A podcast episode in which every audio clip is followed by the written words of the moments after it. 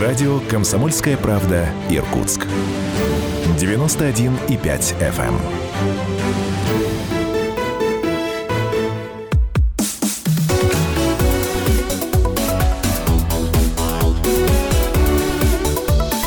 Тема дня.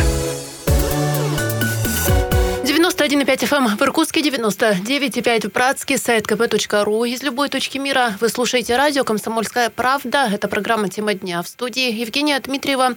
Я приветствую всех наших слушателей. В первой части программы подробнее о хрониках коронавируса. Как сообщает оперативный штаб, сегодня подтверждено еще 228 случаев инфицирования COVID-19. Всего подтвержденных случаев в регионе 23 849. Госпитализировано за сутки 59 человек, выздоровели 110, скончались еще 13. От COVID-19 и от иных заболеваний 114 человек.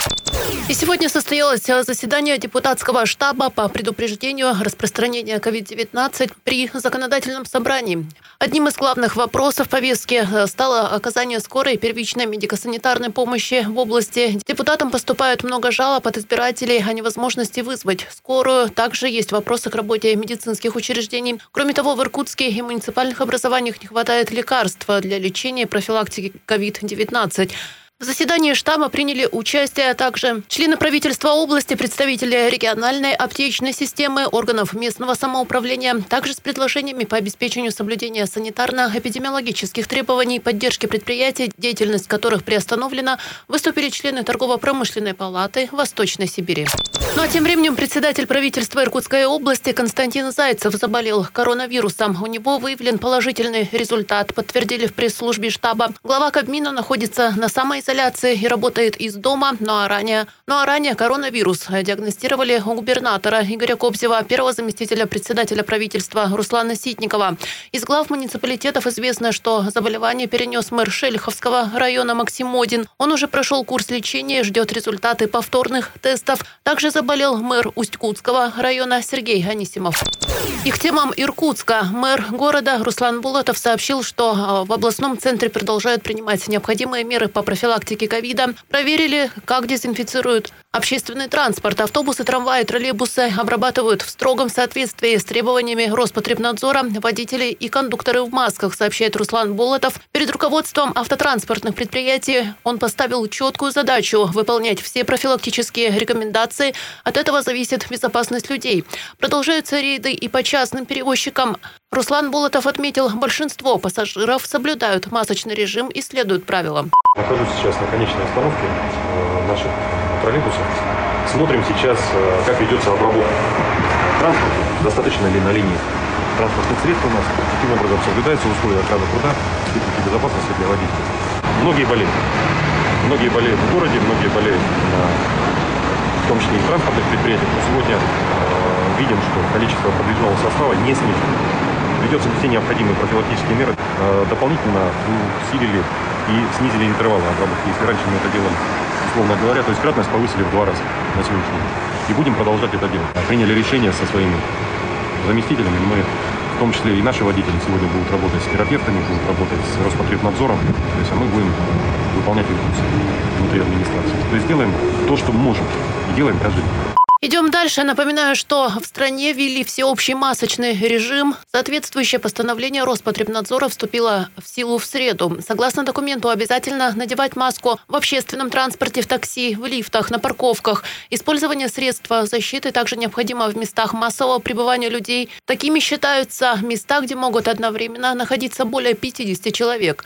О штрафах в постановлении не говорится, однако в том случае, если жители нарушают масочный режим, местные власти вправе вводить дополнительные ограничения, отметили в Роспотребнадзоре. Но руководитель аппарата комиссии, начальник управления губернатора Иркутской области по правоохранительной и оборонной работе Геннадий Терехов напомнил о штрафах за нарушение масочного режима. Для граждан это предупреждение или же штрафы от тысячи до трех тысяч при повторном нарушении от 15 до 30 тысяч. Для ИП и юрлиц. Штрафы выше до 300 тысяч при повторном нарушении или из-за а, тяжелых последствий от 500 тысяч до миллиона, продолжит Геннадий Терехов. Совокупно за период с 6 апреля всего было составлено всеми силами участниками профилактической работы более 8 тысяч протоколов. Более 2,5 тысяч рассмотрены в судах, которые повлекли применение штрафных санкций в размере более 4 миллионов рублей. Это, повторяюсь, и к физическим лицам, к юридическим лицам, к индивидуальным предпринимателям. Уважаемые телезрители, наверное, прекрасно могут понять о том, что было 2-3 месяца назад, когда практически ношение маски считалось чем-то зазорным. Смотрели на тебя как непонятно на кого. То сейчас обстановка коренным образом изменилась. По всей видимости, это связано с тем, что, значит, мы уже переживаем вторую волну коронавирусной инфекции. Мы, к сожалению, дошли до того, что надо носить наши маски через тот взрыв числа заболевших и числа людей, которые лежат в больницах. Ну, видно, Видно, это надо было сделать так, чтобы наконец-то мы поняли о том, что маски надо носить, надо соблюдать все требования санитарно-педагогической э, ситуации.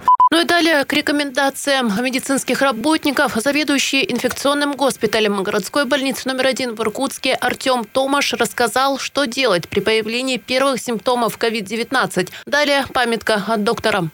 Далее у микрофона Ольга Клевцова, главный врач городской больницы номер 5, депутат Думы Иркутска. Она переболела коронавирусом и расскажет, как протекало заболевание и о вероятности заразиться повторно. Здравствуйте. В связи с сложившейся ситуацией с коронавирусной инфекцией хотелось бы внести ясность. Паниковать при появлении первых симптомов ОРВИ, повышение температуры, кашель, потеря обоняния вкуса и головные боли, слабость, паниковать э, не стоит нужно самоизолироваться и всем членам семьи. Это в первую очередь. Вызвать участкового терапевта или участкового педиатра и э, начать симптоматическую терапию, как при обычном ОРВИ. То есть при повышении температуры снижать температуру, в данном случае парацетамол, который применяется сейчас по всем рекомендациям, но не более одной таблетки, то есть 500 мг, три раза в день.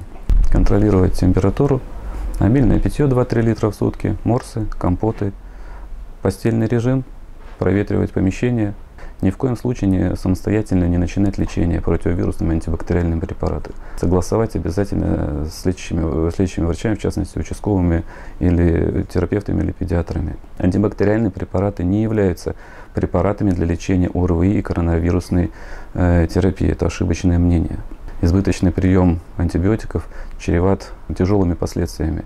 Противовирусную терапию, которую проводят при ОРВИ и коронавирусной инфекции, необходимо обязательно согласовывать с врачом, так как это все препараты химического ряда, имеющие свои побочные эффекты, и не каждому пациенту они показаны.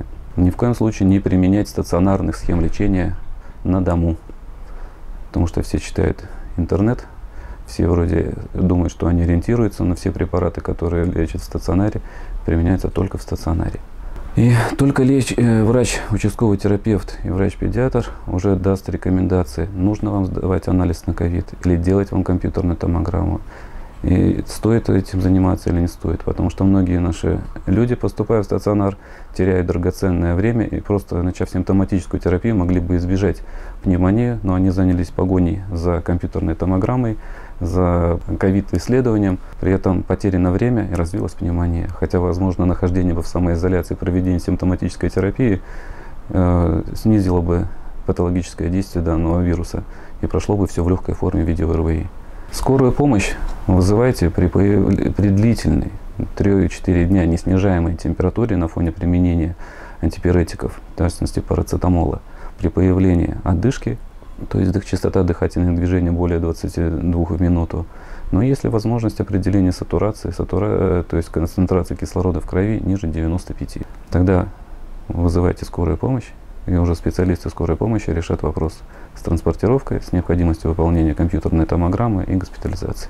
Сейчас переносимся в северную столицу Иркутской области. А, мэр Братска Сергей Серебренников а, сообщает, что ситуация с COVID-19 остается сложной. Сегодня понятно, что отпраздновать юбилей Братска так, как планировали, не получится. Поэтому много мероприятий перестраивают под онлайн-формат. Среди них и фестиваль песен. Главное, ребята, сердцем не стареть имени Александры Пахмутовой, который посвящен 65-летию Братска. Его хотели организовать в Братскарте пригласив творческие коллективы Иркутской области, но сейчас начинает подготовку фестиваля в онлайн-формате. Слово Сергею Серебренникову. Хочу начать со слов благодарности от себя лично, от всех братчан, за ту великую песенную историю строительства Братска, города пяти ударных комсомольских строек, которую создали Александр Пахмутова и Николай Добронравов.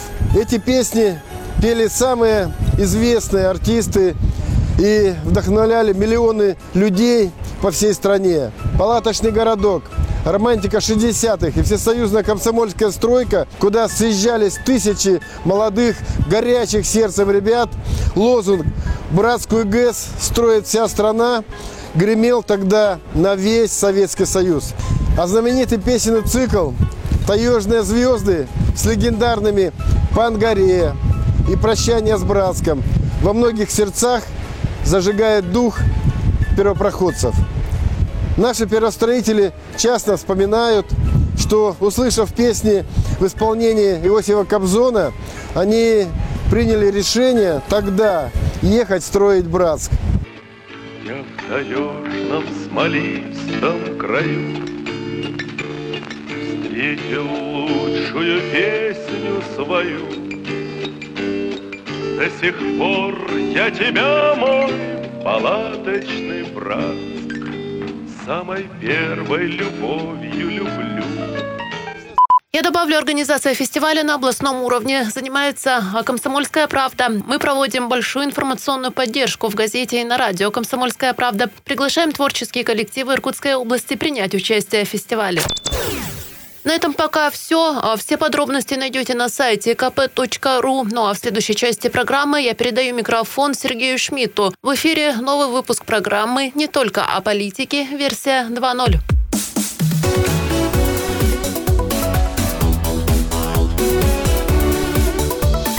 Тема дня.